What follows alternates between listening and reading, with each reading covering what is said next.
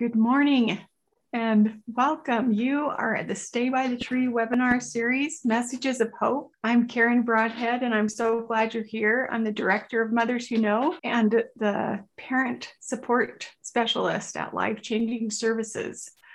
Thank you so much for being here. We're so glad you're here and so grateful that you would take your time to be with us. I'm going to turn the time over to my assistant, BJ, who has some information for us, and then we'll let the Ashtons run. Thanks, BJ. Hey, you're welcome. We're so thrilled that you are all here. It's so fun to see your squares popping up and your faces popping up. And it's been such a treat to get to know the Ashtons just a little bit as we've been getting ready for this special presentation today.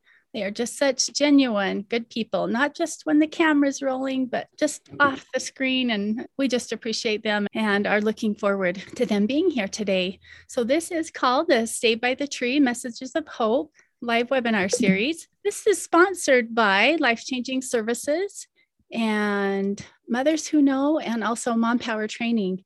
Life Changing Services is a really awesome team of Latter day Saint therapists and professionals that provide gospel centered training and healing.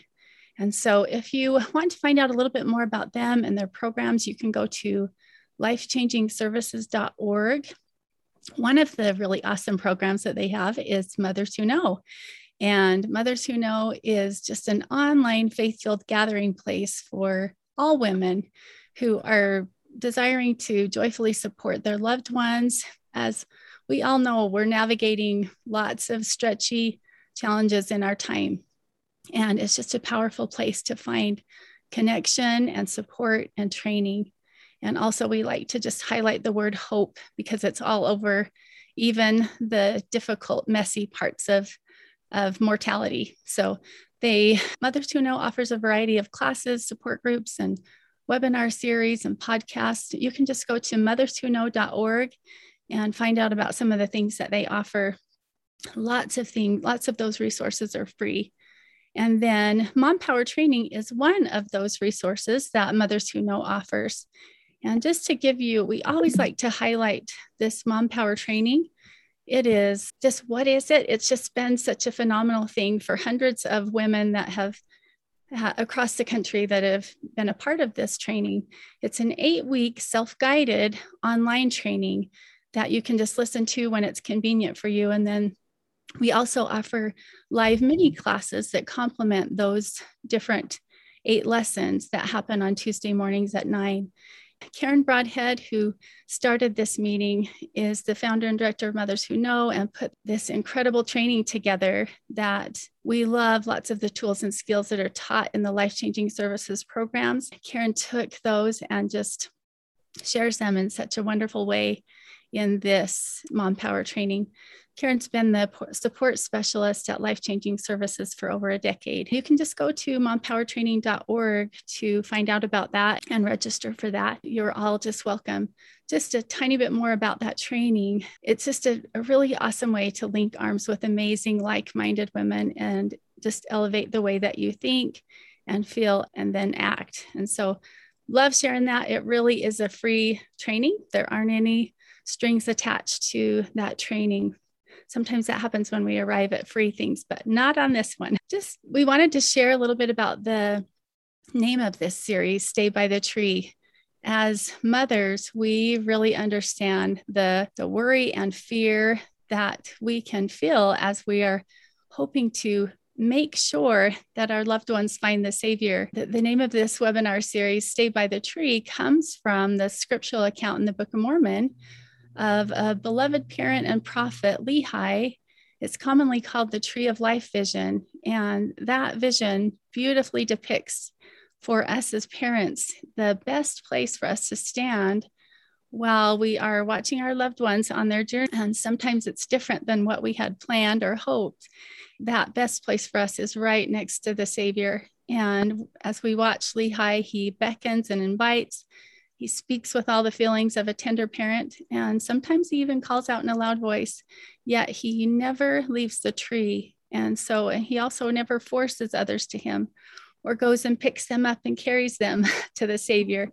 He invites, and we love that that motto, stay by the tree, and, and the name of this webinar series. And so we just know as moms that's our safe place to stand. Love sharing that about people often wonder what's this about this tree that you the name of this webinar series and we love that. Today's message of hope is a presentation by dennis and joyce ashton and it's called but if not.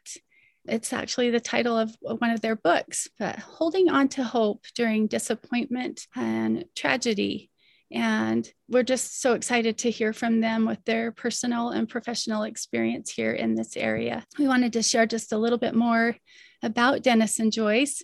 Dennis is a board certified licensed clinical social worker and former international assistant commissioner for LDS Family Services. He's also traveled throughout Russia and Mexico, Albania, Armenia, and Indonesia, providing humanitarian mental health training. And Joyce is a registered nurse and also a certified chaplain and bereavement specialist. And she recently retired as the director of spiritual care for Rocky Mountain Hospice. Both of them have been teaching just these amazing mental health classes at BYU Education Week for over 15 years. Just a little bit more about them before we get started here. Their, their writings and lectures on loss and grief recovery have provided lots of comfort and understanding to individuals and families that are suffering with adversity for over 20 years. They wrote their first book after they experienced the loss of two children. One of those children, Cameron, was 14 and struggling with cerebral palsy at the time of his death. His life and subsequent unexpected death has just had a, a profound impact on Joyce and Dennis. And we're just looking forward to hearing a little bit. Mm, hopefully, we'll hear a little bit about that and the things that kind of brought them to what they are wanting to share here today. These are the two books, But If Not and Jesus Wept, that they've authored, and they provide so much support and understanding. And for all of us, really know what about this. And if we don't today, we will tomorrow. Just dealing with losses and not just loss of loved ones, but losses resulting from numerous unexpected life challenges. So we're just really looking forward to that. We wanted to just share a picture of the Ashtons, their family. Dennis and Joyce are right there in the middle, and they just love the outdoors. And our parents to six children, four of them are living, and they have lots of grandchildren. Not sure if this picture has changed since it was taken, but so fun to see them in such a real fun light. Dennis and Joyce, we just we want to um, hand it over to you. We know lots of people came and wanting to hear from you. We just appreciate you sharing your time. And just wanted to remind everyone that Dennis and Joyce, when they're finished with what they came to present today, they are going to spend some time answering questions before we before we finish. So I'm so grateful for that. All right, we're just going to hand it over to you, Dennis and Joyce, and sure appreciate you being here. Thank you so much. So good to be with you. I'm uh, very impressed with what you're doing, and especially impressed this past week as I've looked more into the notion of mothers who know and uh, wondering where that thing came from and how that developed. And I soon found uh, this wonderful talk by Julie Beck, given in 2007 at, uh, at General Conference. In fact, it was a Saturday morning session. And the thing I took from that talk, as I listened to it several times, is that mothers really do know. And the reason they know so much is because they nurture their children so well. I remember that I began to see nurturing, first of all, with my beautiful wife when we were dating. She had convinced uh, her mom to convince the patriarch to give her patriarchal blessing quite early, 14, as I recall, because she wanted to make sure she was going to have babies. And the blessing seemed to confirm that. Later, when we began to think about the possibility of marriage, she actually set in for my patriarchal blessing and waited for the patriarch to say something about this man was going to be able to have babies in his family. And so she was reassured again. Uh, unfortunately, after we married, we suddenly found ourselves experiencing infertility, which was a surprise uh, to both of us. And it lasted for some time. Ultimately, it seemed to be resolved, but unfortunately, after nine months and 10 days on a beautiful Sunday, as I recall, we discovered that our little baby girl was not going to survive. And I learned more about nurturing that day. I especially learned about nurturing when I went home after the baby was delivered, not surviving. And little Joyce D, Joyce for Joyce, D for Dennis. And I saw the crib that uh, Joyce had carefully painted. She had placed some little bunnies on it. The crib had actually been my crib as a child. And in the crib was on one end, the little blue pajamas, and on the other end were the pink pajamas. Back then, actually, you had the option of being surprised, and we were being surprised. But as I looked into that crib and felt what that would mean to Joyce as she looked at that crib, I decided to take it down and to put it away before she returned home from the hospital. So time continued to progress, and actually, the next child came along, and things seemed to be okay. Some challenges at birth, something seemed to be a little stressful about the delivery. When his brother came along, things changed very dramatically. I'll describe to you a setting where everyone in the room was excited. The, the hospital staff were supportive of the new dad that was going to see his baby for the first time. And suddenly, what I saw was blood I saw a child that was not only blue, which is always a little distressing, but he was actually black. He wasn't breathing. I remember the tubes being thrust down his little nose and, and the green meconiums coming up through that tube. Actually, Cameron had drowned in his own amniotic fluid. And in spite of their efforts, was not even going to cry until finally, just through some violent shaking, he let out a scream, not a cry, but literally a scream. And they quickly ushered me away. Well, that experience uh, near drowning for Cameron in the amniotic fluid had destroyed brain cells. And in fact, Cameron would struggle the rest of his life, was a quadriplegic. It wasn't too many months after that that uh, Joyce, looking through her nursing manual, uh, began to understand what was going on and confronted the doctor and said, Does our son have cerebral palsy? And at that point, they said, Yes, indeed, he does. And I felt more about the power of nurturing and a mother's concern for a child. I also learned a huge lesson that day, something I had never known before. I'd gone through graduate school, I'd been in practice for quite a few years, but I had missed one critical thing. And that message to you today is that at the core of every single life tragedy and disappointment, I don't care what you throw at me today or what you would ask me, there would be one thing in common with all of you struggling and that is that you're dealing with a loss. Why is that important? It's important because anytime your assumptive world is assaulted, you will experience loss. And unfortunately, even professional counselors quite often don't deal with the loss component of what you're experiencing. Loss is different than what traditional therapy is designed to address. Traditional therapy is based on a medical model, it's designed to fix you. With profound, significant loss in your life, you're not fixed. What a person needs to do is to travel with you, to journey with you, to support you, much as you're doing with Mothers Who Know and the other auxiliaries that have been already mentioned to you.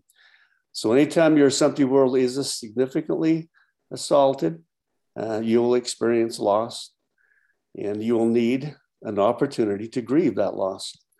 So, what happens when loss occurs and you're attempting to grieve? Well, I think Shakespeare summed it up best. This is my favorite quote Everyone can master a grief, but he who has it. Isn't it interesting how everybody has an answer for you and a solution for your issues? Little different when you're in the midst of the grief yourself. Number two, the depth of your grief will be directly proportional to the depth of your love, sacrifice, and concern.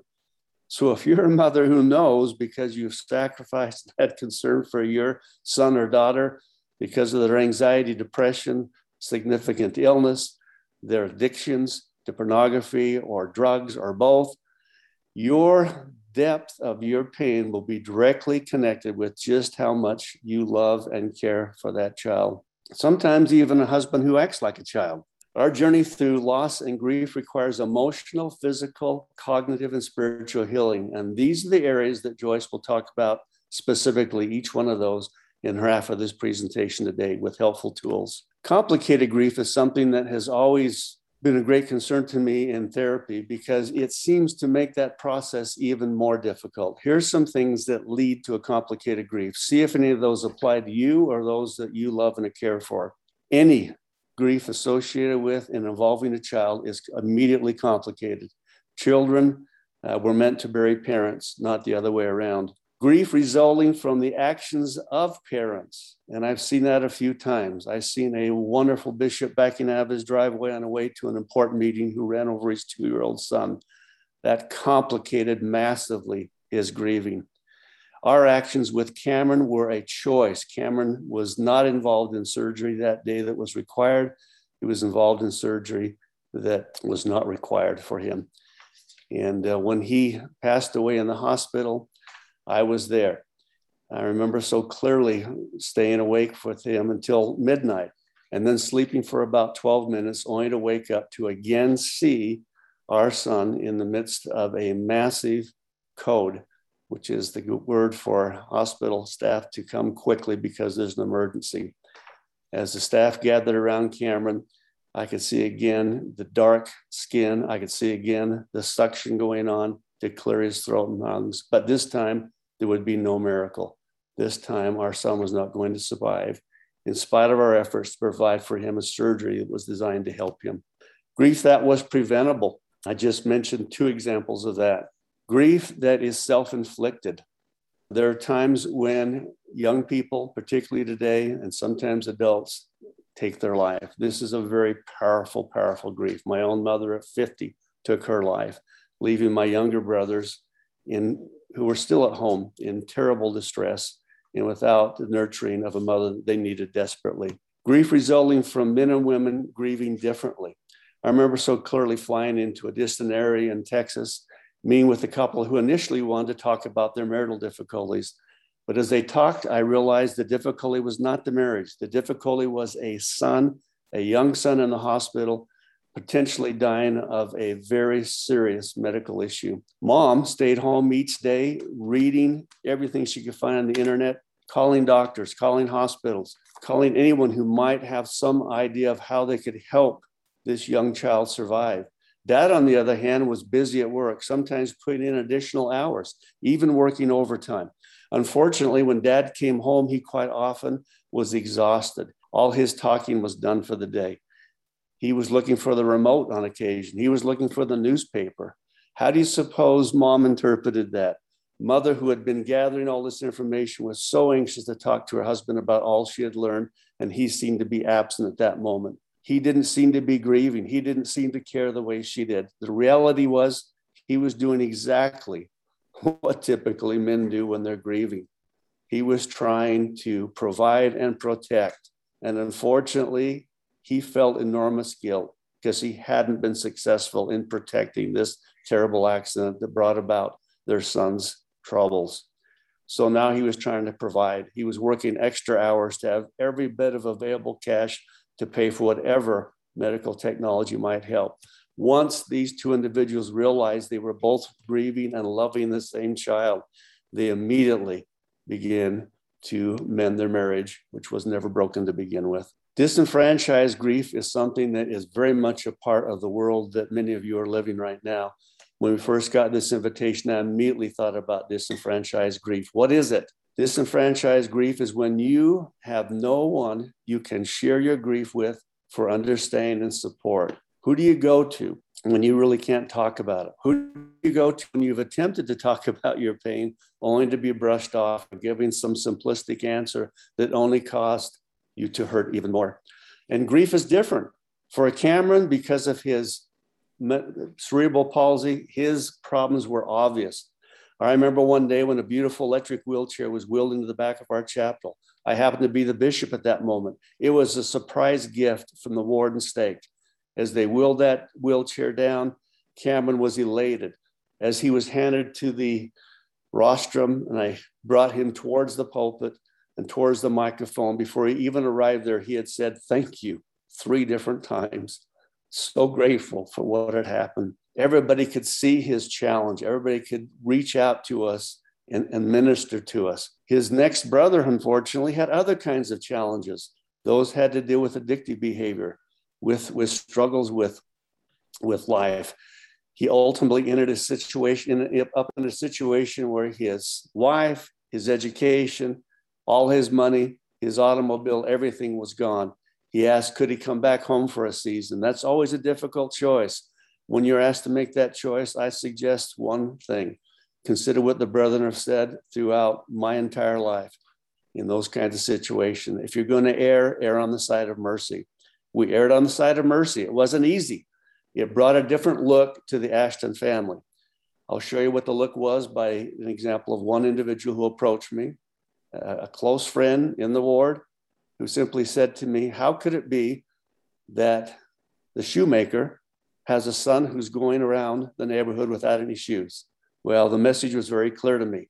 How could it be that this family, this husband wife team that had given lectures at, at BYU Education Week, were professionally trained, had talked to others about parenting. How could they have a child struggling in this manner? Well, his struggles went on for some time. Ultimately, were resolved. With time, though, he shared in a note to me something very profound.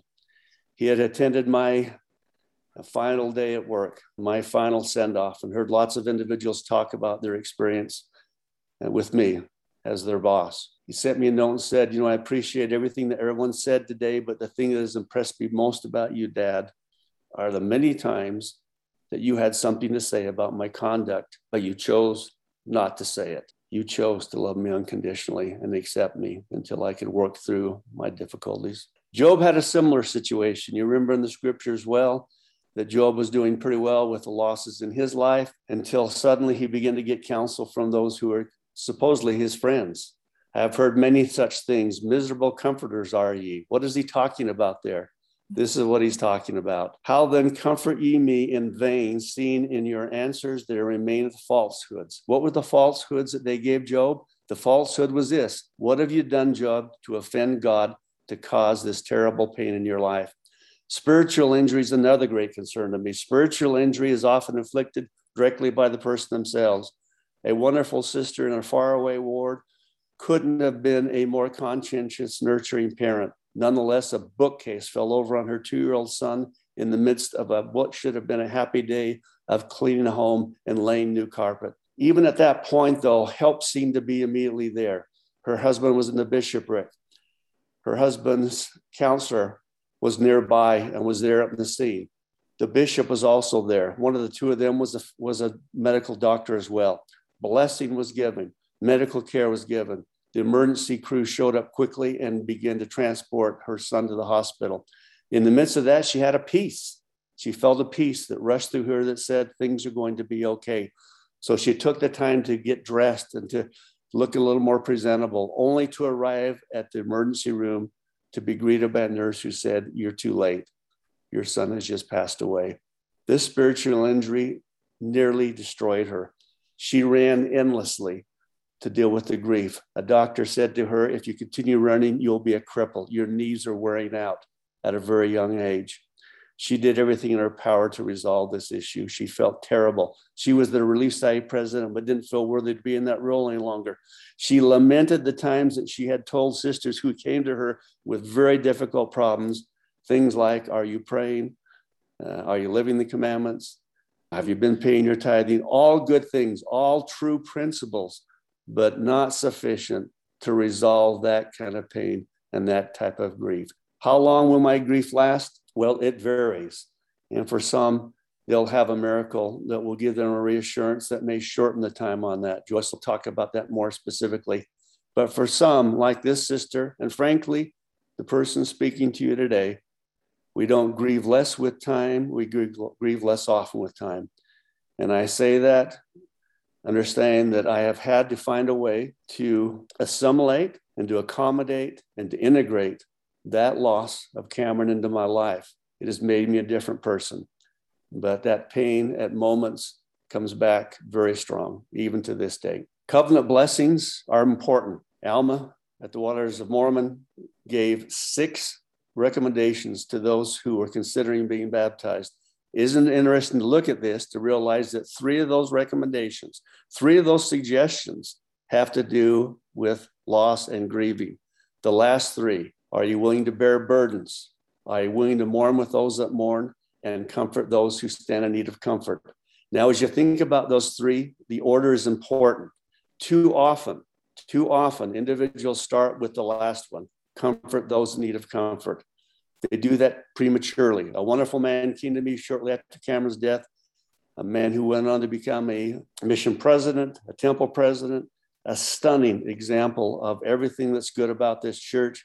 He came to me hours after Cameron's death. He opened his scriptures. He shared things that had helped him when his, his aged father had passed away. And two things happened that day. Some of you will understand this, some of you won't. Part of me loved the fact that he was there, that he was sharing. But another part of me, another half of my brain, I'd like to say, couldn't wish him to go quicker. I didn't have the ability to listen to that at that moment. I wasn't ready for that. It was premature. Later that afternoon, I heard my lawnmower running. I went to the bedroom and looked out the level blind. I opened it so small that no one could possibly see me. I didn't want to talk to anyone at that moment.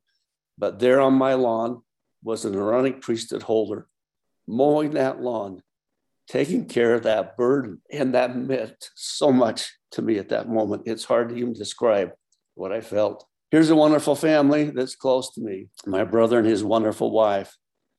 Uh, will I ever experience the promised peace and comfort again? Well, the answer to that is yes.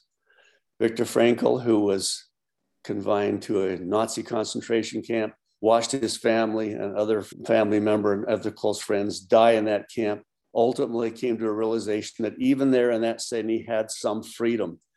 And he discovered that what he could do was to realize this truth.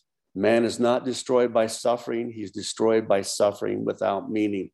So, back to my brother and his wonderful wife, a family who are on a journey today to find meaning to their loss.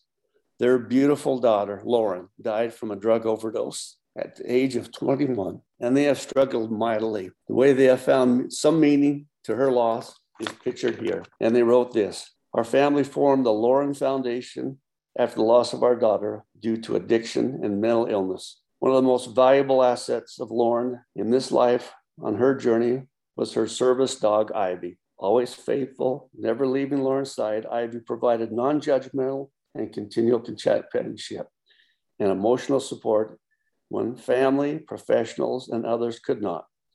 Lauren was passionate animal advocate for her entire yet short life, and our mission is to honor her passion.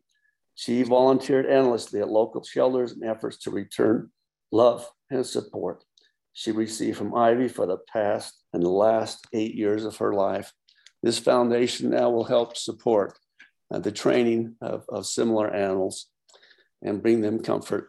In conclusion, may I simply share in my last three minutes something that brought relief to me. I went to a movie somehow in the midst of all of my pain. It was hard to even motivate myself to go.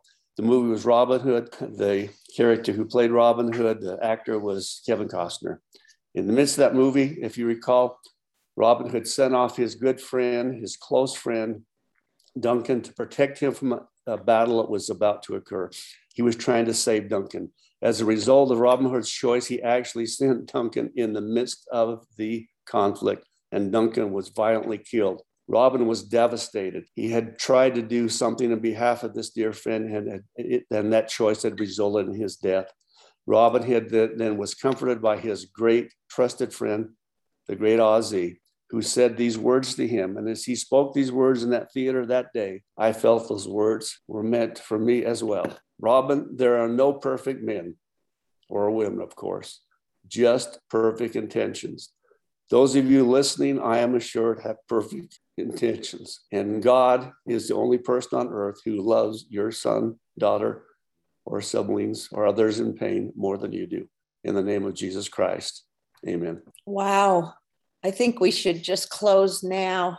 There's no way I'm going to be that powerful and I apologize. He's he's fantastic and I'm grateful to be married to him. I love the scripture that you've chosen for some of your programs. For God has not given us the spirit of fear, but of power and of love and of sound mind. And that is how we got through many trials. Messages of hope are so important And I'm so grateful that you all have found this website to receive messages of hope and that you can stand with peace. And that is so important as you go through all these trials, that you find joy in spite of the trials, that you hear truth as you search and receive your own revelation, as you claim your power, and God can help you find that and of course, as you stand by the tree, which represents our Savior, we find such great comfort. Unfortunately, earth life, the reality is it's hard. And we came here to try and get through it, didn't we? We had no idea what things would be thrown at us. And a book called Bad Things Happen to Good People by Dr. Kushner is so true somehow we think if we do everything right, that nothing bad will happen to us. But guess what? We're here on earth life to experience those things. And Heavenly Father sendeth the rain on the just and the unjust. So we may again experience things that we think are unjust, but we're here to experience those. I love the mothers who know idea and I think how great it is that you have mothers who have gone through all these things to help support you as you face them. Dennis mentioned our son who was caught up in addictions for 10 years and how grateful we are that he got out of it. I have a brother who is in his 60s and is still, unfortunately, an addict. Marital conflict is always tough as you're trying to deal with all of these different challenges. How does it affect us as a couple and how we see things differently? And how are we going to merge together and make marital conflict less? Of course, chronic anxiety and depression is a common loss. Gender dysphoria is a very common loss. My sister married a man and found out years later that he was gay and they had four children and how difficult that divorce was. Fortunately, they are still friends and support their children very well. And she remarried, became a Relief Society president, and moved forward with her life. We have children, all children struggle. You may have one that's good, but otherwise, don't you think all of our children struggle with something and that makes the family struggle? I went through this a full nest and then an empty nest. That can be challenging. You have so many children, you don't know what to do, like the woman in the shoe, or all of a sudden the children are all gone and off living their lives and you're there alone as a couple, and that requires some adjusting. Unemployment or underemployment causes us a lot of loss and grief. The death of a loved one, Dennis talked about that. Disability of body or brain function. And I have a lot of disabilities, and it's not easy to do all the things that you want to do when you have a challenge. And there are people that have very serious disabilities, and maybe a child of yours does. What about illness, chronic illness, self image? Isn't that a challenge for most women? We're taught to love our bodies, but do we really? Do we really accept our bodies and our face and our hair? And how does that affect our self esteem? And our children go through this, unfortunately. Divorce is a very difficult process for those of you who have had to go through that abuse, financial challenges. So, those are just a few things that maybe you are going through, and how great it is to have mothers who know what that is like and to support you. There's secondary losses after you have the major loss these are the secondary losses you don't even realize until you go through it a loss of future plans, hopes, dreams, expectations. Your world has been shattered because you thought if I do this, this, and this, I'll get this. And all of that goes away when you have major challenges. You lose your security, your predictability, and your control. All of a sudden, those are gone. The brother of Jared made it to the promised land by a furious wind.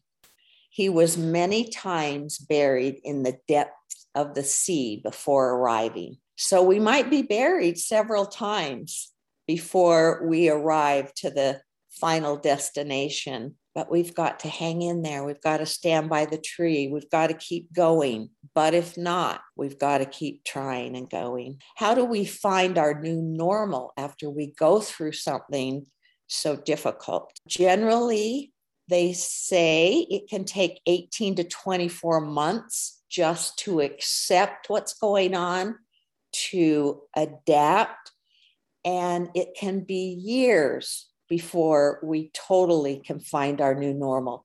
I remember I've had a few friends whose children have been LGBTQ and watched them help their child and and love their child but go through their own grief and one of my one of them came home and said my counselor told me it might be 10 years before our family adapts to all of this and accepts all of this. And I thought, oh, wow, that's a long time to go through the process. Jacob, who lost his son Joseph, said, I will go down into the grave unto my son mourning. So he's saying he will always miss that child and will always be in a state of mourning. When I hear the word recovery, I think, you know, you really can't totally recover to back to what you were because this event changes you.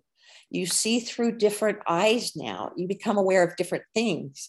So I like to say we reconciliate with what has happened, we adapt to what has happened, we adjust to what has happened and we stand by the tree. Dennis mentioned a few coping variables, variables, and I have two slides that just say so one person seems to be doing really well with this challenge they had, and I'm not doing so well. I'm in the depths of grief. So, what makes someone cope better than others? Dennis mentioned if it was preventable. Did something happen and you feel responsible for it because it was preventable, that's going to make your grief deeper. Did you have time to prepare for this or did just come out of the blue and knock you down off your feet? In other words, was it sudden and unexpected? How was your physical, your mental, your spiritual health at that time? Have you had previous losses? So, was this challenge on top of this and another challenge and another challenge? And they all squished together, making your grief unbearable. What were your past coping skills? I like to say when I was a child, I had separation anxiety, and that anxiety was kind of my go to place. If something went wrong, there was the anxiety. I had to learn some coping skills that helped me not go there anymore. And I can say it's taken uh, a lifetime of learning and growing and praying and hoping that now I'm a very calm person and I rarely have anxiety anymore. And I'm so thrilled about that. And that's my hope for for everyone. How does our beliefs affect how we cope?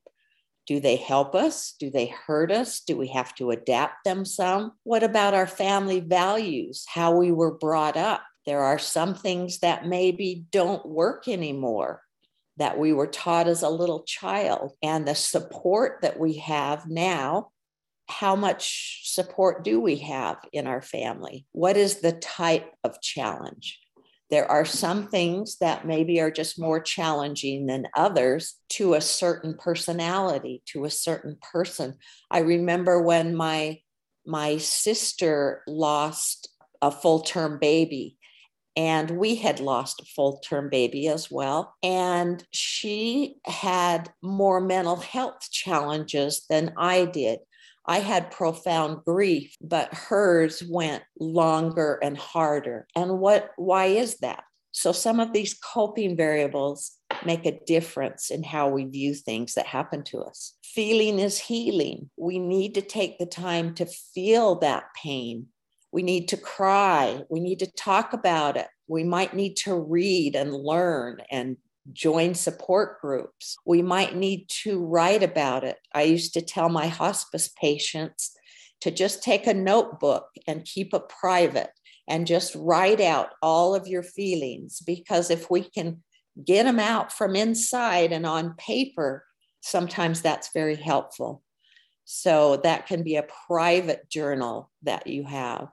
And of course, praying, calling on the power of Heavenly Father, pleading for his comfort through the Holy Ghost is so valuable. These are some of the emotional symptoms we might feel when something happens to us. And then the last will be the helpful tool. So, emotionally, we might feel shock, anger, guilt, anxiety, sadness, loneliness. And how can we soften some of that? It's through sharing our feelings with mothers who know, with family, with friends, with a professional counselor, if needed, physical symptoms. We may eat more or eat less. We may sleep more or sleep less. We may gain weight or lose weight. We may have heart palpitations, headaches, restlessness, or even muscle twitching. After Cameron died, I had an eye that twitched for two years. And I, I went to the eye doctor. We did different tests finally I realized it was grief. So the helpful tool for physical symptoms, Brigham Young recommended a balance of our work, our sleep, our recreation. Do we do that or do we work two thirds as hard as we sleep and recreate? And I think we have to find that balance. We have to have a proper diet. There's research that eating carbohydrates can increase the serotonin uptake in your brain. And the highest one was carbohydrates. And of course, we know chocolate can help us feel better, but is it the best carbohydrate? So I always recommended to my hospice patients to have on your counter cut up vegetables and some fruit and you can just snack on good things maybe some whole wheat crackers so that you don't go long periods without eating because when you're in a grief cycle a lot of people choose not to eat and that changes the serotonin in their brain and they aren't going to feel as good sunlight comes through our iris and helps the serotonin have an uptake in our brain and give us a more well being feeling. Exercise, of course, is so good for us.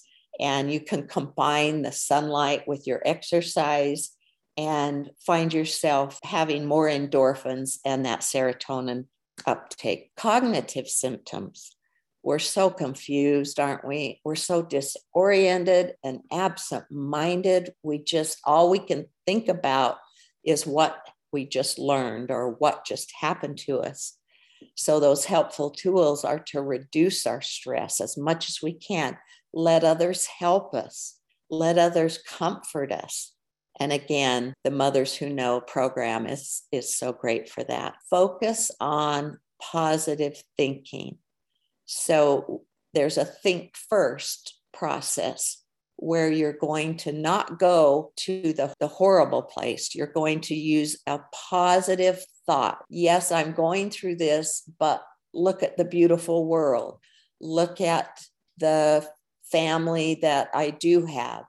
Look at the fact that I have a great job or that my husband provides for me. All of those positive things are good to say to ourselves as we're going through these negative experiences.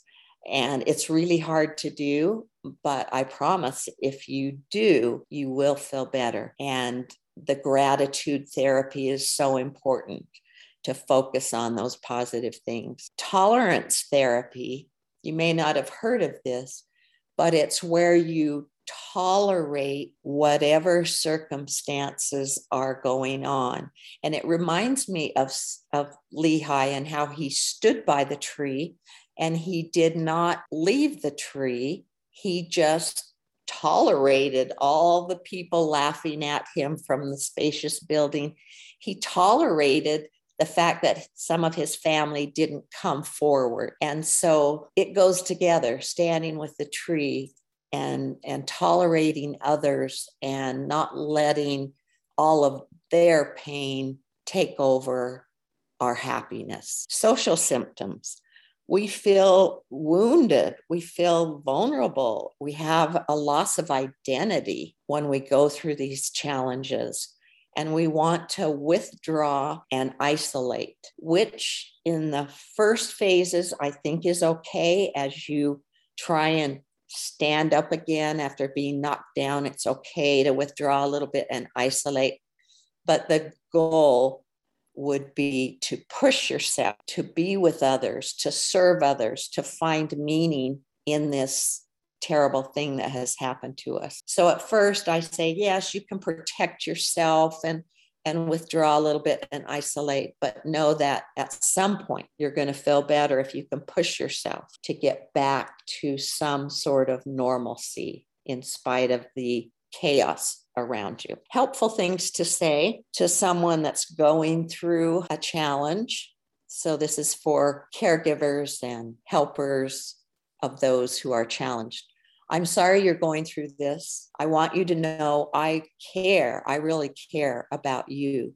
And when you hurt, I hurt. This must be a very difficult challenge for you. Don't ever say, I know how you feel, because we're as different as our thumbprints and we are all feeling in different levels. It's better to say, I can't imagine how you must feel. I'll be there at six and we can talk it through, or I'll bring you a treat, or I'll bring you a handout that I found. You are not forsaken. Some will say, The Lord hath forsaken me, and my Lord hath forgotten me. Then he will show that he hath not. Behold, I have graven thee upon the palms of my hands. Why stand by the tree? Because Christ strengthens and enables us. He is acquainted with grief he carries our sorrow. He learned to succor us through his own suffering. He suffered. He knows what challenges are, and he can bear any of our pain, any of our grief, any of our mental illness or sickness. He's there. He knows. And if we can take his power into our lives, we're going to find that peace that we need. We can follow his example at the healing pool of Bethesda, he looked for one in need. He listened without criticism. He often gave anonymously. He understood and acknowledged the grief and disease. And then he followed up with the sufferer. That's how we can help others and follow his example. Our Savior went through a lot. In fact, when it was time for him to go through his great challenge, he said, Let this cup pass. I, I don't want to do it.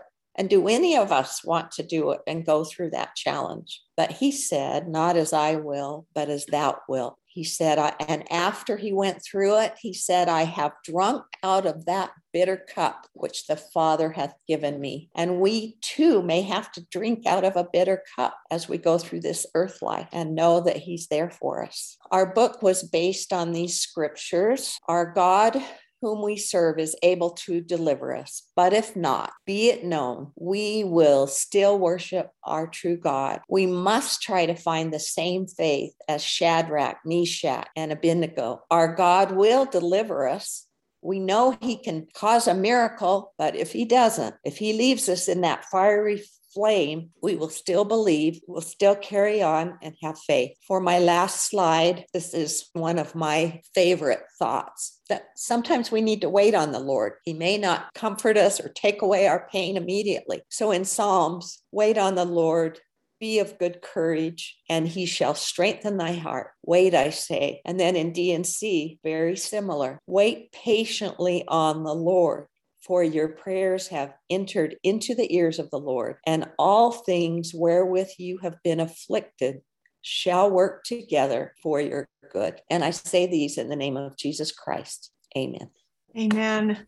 Thank you so much, Dennis and Joyce. So good. We are just going to transition into our Q&A. One thought I will share is I just found it so significant, Joyce, that your favorite scripture was in D&C 98, 2 and 3. And just this very, very morning, I sent that to somebody that I love. It's the first three verses in this week's Come Follow Me, right? It's the first three verses that we're covering. I thought that was so special and neat that the timing of you sharing that right now when we are all trying to keep things on our radar, so many things, but and sometimes we cover that come follow me thing, and sometimes we don't, but just very timely. I also wanted to reiterate just my love and gratitude for the Savior. And thank you for bringing him into all of this and being so kind and generous to us in your preparations as well as your expressions when it comes to mothers you know. So thank you so much for that. Okay. Amen to what Karen just said, and so thankful, Ashton's. So such a pleasure to know you a little bit and to hear from you. So do have just a, a couple of questions I'll start with. The first one is I've we we hear it often shared that faith and fear cannot coexist and sometimes when you know when we struggle with feeling fear or maybe grief, it seems like that means we're, we don't have enough faith or we're not righteous mm. enough. You share some thoughts on that. That's such a common feeling. Oh, isn't that? I struggled with that too because we have faith here and then we have grief and fear and all the emotions here. We can have both together. I know we think that we can't, but I experienced both together grief here and my faith here. And I think when we try and combine them, we're going to have spiritual injury. We're going to say, oh, my faith isn't enough because this is still going on over here. All this emotion I have and all these things that are going wrong. So I discovered for myself that you still have this great faith and this great hope and this great power sitting over here and you're trying to utilize it, it's not going to take away all your grief and suffering and fear. We just have to keep working on it and keep trying and maybe not beat ourselves up saying, I'm not faithful because I'm still going through all this. No, it's still here. We just have to keep fighting for that faith and power and hope. You know, the, the very first book that we wrote well, there was a second one actually, was entitled, is entitled Jesus Wept. I think we mostly quote it from But If Not Today, but the whole reason that we wrote that from that premise was the very issue that's being raised here. And it's, it's fascinating because when the Savior appeared at Lazarus' tomb, there are many interpretations of what was going on there. But but the truth of it is that the shortest verse of scripture we have is Jesus wept. And the truth is that he did weep. And and people sometimes want to minimize why he was weeping. But the God of the world, if he's truly able to understand all of my pain, which we claim that he is, how is he going to understand grief if he doesn't feel grief? and he felt grief. And those that were present that day, if you look a little bit further beyond that Jesus wept uh, verse, those present said, Oh, how he loved him, meaning Lazarus. So his tears were clearly including the fact that, that Lazarus, even though he knew he was going to raise from the dead, he knew that he was, he was going to be in heaven. He knows all those things, but nonetheless, he could still grieve the absence of what it would mean to these folks not have him on earth at this point in time. And so it's sad that we, we thrust that conflict upon people and to take all the, the, the suffering out of life is to take the joy out of living, a great prophet has said. And uh, truly, that's a marvelous question. But and, and I'm sad how many people are destroyed because they don't overcome it. And as I hear other people talking, particularly in, in sacrament and other settings, they say, well, that's not working for me. That's not how I'm experiencing this. They have no idea what's really going on in that person's life.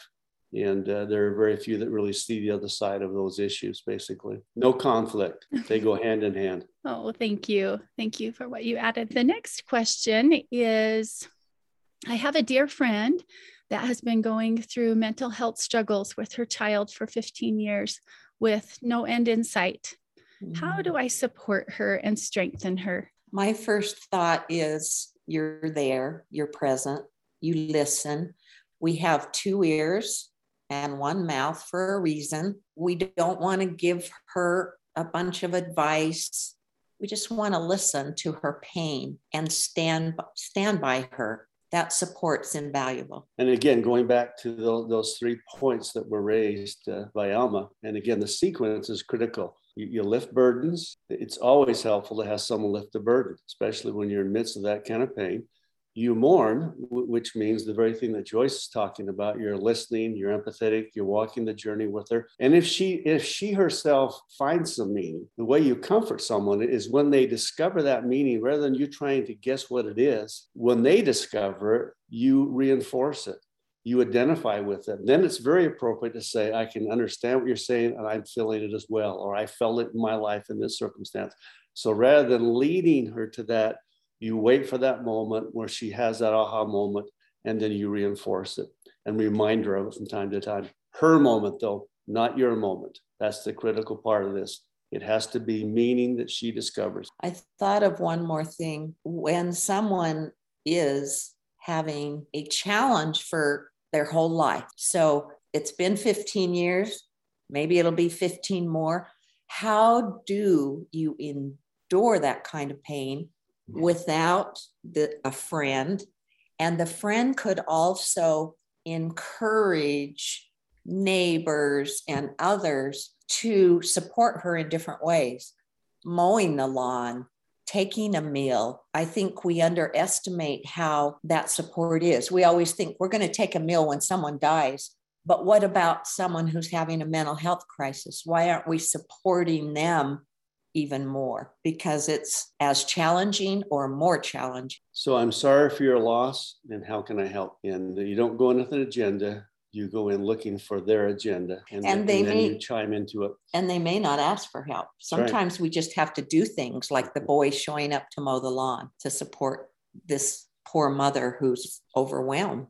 Thank you very much. Another question. Do you do you have just any advice to help prepare young children for these difficult situations that mm-hmm. they will be facing similar to ours? Are there things we can do as parents or that your parents did or that you did as parents to help your own children with these situations? My first thought is something that I've seen parents do with their children and I think I probably could have used that. So, to empower little children, they would stand them up in the mirror where they could see themselves and to say positive affirmations in the mirror. I'm a strong girl.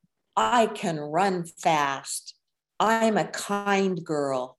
I can help others. I'm a beautiful girl. I have a body that works and I have hair, or if they don't have hair, focus on I have eyes that see and lips that speak. And I thought that was so valuable. And I thought maybe my self esteem would have been better had I had those inform- that information early when I was a young child. Yeah, I think one of the critical things there is you have to separate, I think, in my mind, the difference between self-esteem and self-worth. You know, self-esteem are the things that we do, the way we dress, our accomplishments in school, all those things, perhaps you know, performance in a sport, etc. Mm-hmm. Self-worth is who we truly are as a child of God. And the amazing thing was that throughout Cameron's 14 years of life, I met in therapy many young people who had none of his limitations. They had the girlfriends he didn't have. They, they had the friends that wanted to hang out with them and to play sports with them. They had all those things he didn't have, and yet many of them were profoundly unhappy. And hmm. some of them, in, in, in spite of the therapy and help they were given by parents and others, even chose to terminate their life. Yet Cameron somehow, in the midst of what he didn't have on the self esteem side, had enormous self worth. He absolutely believed in God. And so reinforcing self worth is more critical, I think, than putting too much attention on self esteem mm-hmm. kinds of things because they're fleeting, they're going to go away. Mm-hmm. And as we get older, as Joyce talks about some of her physical challenges right now, those things vanish with time. You don't think they will, but they do. And so the self worth is the critical one. Who I am as contrast to what mm-hmm. I do mm-hmm. and what I accomplish. I really like that. So as they look in the mirror, they need to say, I am a child of God and he loves me. And of infinite worth uh-huh, and value. Uh-huh in spite of whatever the kind of limitation I may have in mm-hmm. my life. So that's that's not an easy thing to do, but but you look for those moments. One of the, just one of the quick I think makes a huge difference is when parents are honest with children. See, I, I think we err on the side of not being honest enough, even honest to the extent to, to say to a son or daughter, you know, when I got upset with you, I hurt your feelings. I said things I shouldn't have said some of what was going on was how I was feeling about work today or the frustrations in my life. Now, I am displeased with what you're doing. We need to correct that. But you got more than you deserved right now. That's huge for a child to think a parent can acknowledge they've done something wrong and to come clean with it instead of to hide all that. That's why children children just burst into positive growth when they overhear a parent talking about them without the child knowing they're talking about them and talking about values that they have and how much that means to them. Thank you so much. And, and this question is during the past couple of years, I've lost my sisters and mm. several close friends. I am feeling the disenfranchised grief, feeling terrible loneliness, having trouble pulling up again, mm. finding new friends. Do you have any suggestions? Oh, that is so painful. And sisters are so valuable. And and I wow. I think the most important thing is to acknowledge, which she just did, her grief and her feelings. And then I think of the two P's.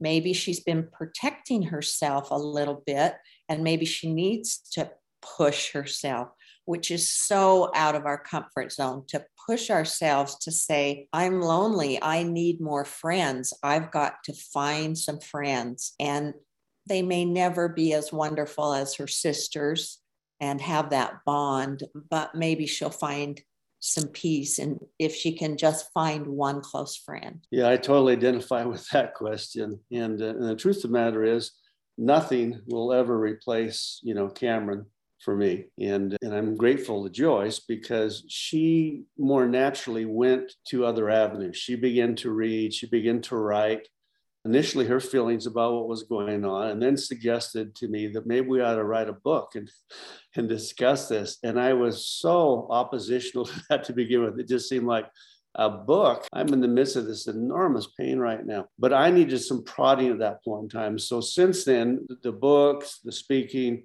the sharing, even though there's a part of me that resists it, I have to push myself in that direction. Uh, th- this has been a tough week for me, to be honest with you. And at times I've said to myself, why did I ever agree to do this? I know what this is going to mean. And, and as I try to prepare and, and revisit those memories, and I'll try to wrap up more of that story of Cameron in our next episode, basically. But I knew that would bring that pain to the forefront. And, and I'm feeling it right now, and I'll feel it for a day or so. But as, as I think of Cameron, I think he would agree that that was the right thing to do. I think that that is a way to, to show my love for him. So sometimes you show your love to someone else in behalf mm-hmm. of the mm-hmm. person you really have left and, behind. And finding meaning. So many people search for meaning and how important that is to find meaning in our suffering and meaning in our loss and and find some kind of project or something that will drive us to find that meaning and I think for her, maybe it isn't finding a friend, but that seems like it would help. Maybe there's something else out there that would bring her meaning and comfort in the terrible losses she's endured. You know, like writing, like writing about the meaningful experiences she had with these loved ones, gathering the pictures that she has and putting together something, a book or something that even others could ultimately look at, that, that other generations to know just how special these people were, mm-hmm. a gift mm-hmm. that she could still give them. So you can love an absence, and that's difficult, but you can love an absence and find ways to, to do meaningful projects on their behalf. Thank you very much. And that good mama, you know, just you come and join with us anytime at Mothers Who Know, and we'll put a little bit of there go. in there as well. There we would love to link arms with you. And anyway, thank you for your comments, Dennis and Joyce. Okay, let's see if we can um, get a few more questions here. I find it difficult to know when the time is right to help someone who is grieving, to be reminded of the positive things they can do to help them. Sometimes I feel like we can listen to and validate and try to be with them in it. But after a while it's hard to keep watching them suffer month mm-hmm. after month. Yeah yeah and, and the temptation there and, and it's it's a real one it's a noble one but we have to remind ourselves over and over again focus on what you can do not why they're suffering. As a general rule it's what you can do not focusing on me discovering the whys that they're suffering. I know that is we're drumming that one in but it's powerful. I can't tell you each time we give this talk at education week and I talk about the person that came to me with the scriptures, and a noble individual who shared meaningful scriptures that were all true. But I'll stop at that point and I'll say to a room full of people at Education Week, I felt split at that moment. Part of me was happy with what was experiencing because I knew this man loved me, but the other part of me wanted something different. What was that? And without saying another word, I, I'm silent, and the, the audience immediately says, you want him to go. You didn't want to hear anymore. You'd had enough. So you just have to be very, very careful of that. That doesn't mean that you don't tie into it. When we were in Kosovo and refugees were telling their horrendous stories to us, and I'll wrap this up very quickly, they told stories that were hard to listen to. And after we listened all day to some horrendous stories of death and, and, and suffering you can't even imagine, the next day the missionaries come back and said, That same family want to talk to you some more because now they want to show you the video they took when this was going on. So they had verbally painted a picture that made us sick to even listen to it.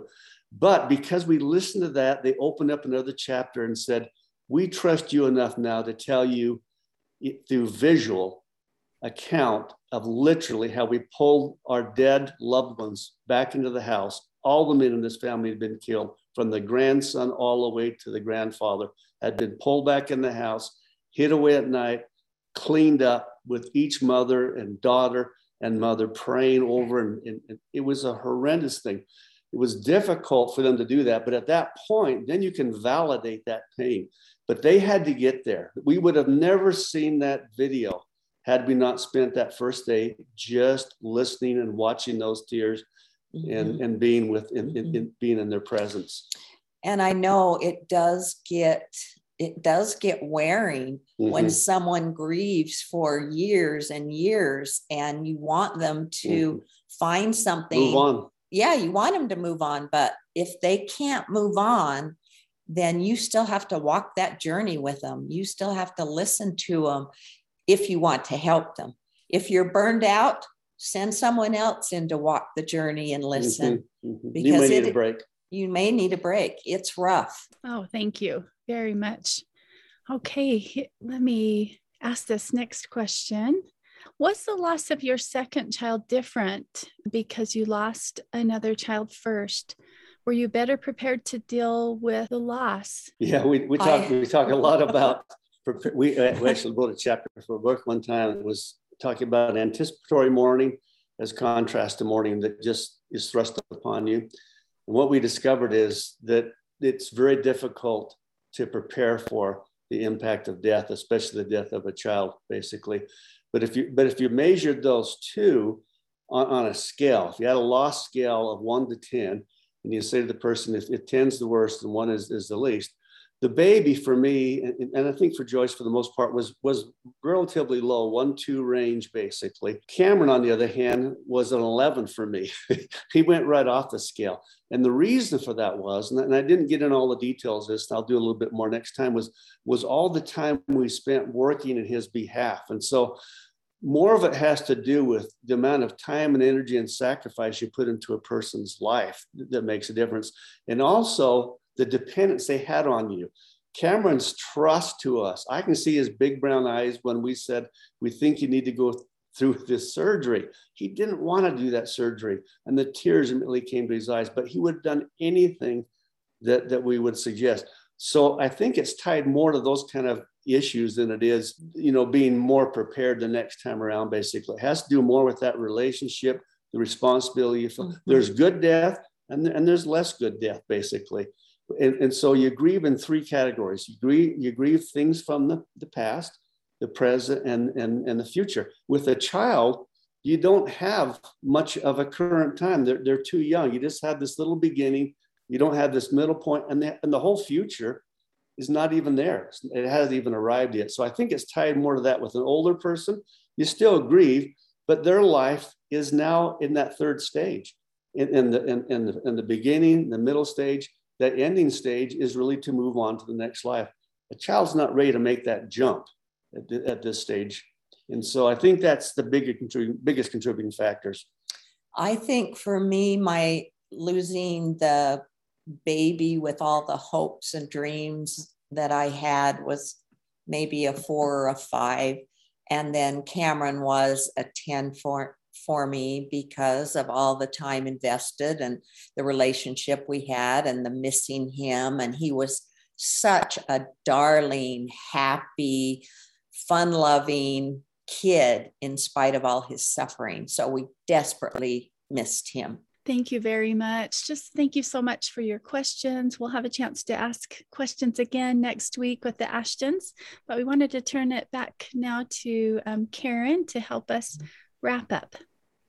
Very mm-hmm. good. Thank you. Thank all of you for coming. Yes, thank you. Thank you for your questions. Next week in our Stay by the Tree Messages of Hope, the Ashtons will be presenting again on holding on to hope by coping with stress and anxiety so good. And yeah, we just have felt such an incredibly meaningful, very meaningful, deeply meaningful spirit here today. And I'm so grateful for your service to us, Dennis and Joyce. So thankful that you have joined us, everyone. It was so wonderful to share this time with you and to know that all of us struggle deeply in our lives and finding the meaning in that is so difficult. And it's so wonderful to have people who have felt inspired to use the things they've learned in their suffering, through their suffering, to share with us. So generous. Thank you. Could you still hear me? Mm-hmm. Could I just make one last last quick comment? Absolutely. Is that on, on the next section, we're going to jump a little bit deeper into when one might need some additional professional help with these issues. So for those that are interested in that, you don't really have that in the title per se, but that's kind of where that's going to go. Mm, so helpful. Yeah, that would have been one of my questions today is how do you know when mm-hmm. you're at a point that you need to get some help? Yeah. So hopefully good. we can do that. Great. Thanks. Yes. Karen. Thank you, everyone. Yep. And we'll see you all next week again with Dennis and Joyce. Thanks for being here, everyone. Thank you. So beautiful, BJ and Luann. Appreciate you, ladies. Bye bye.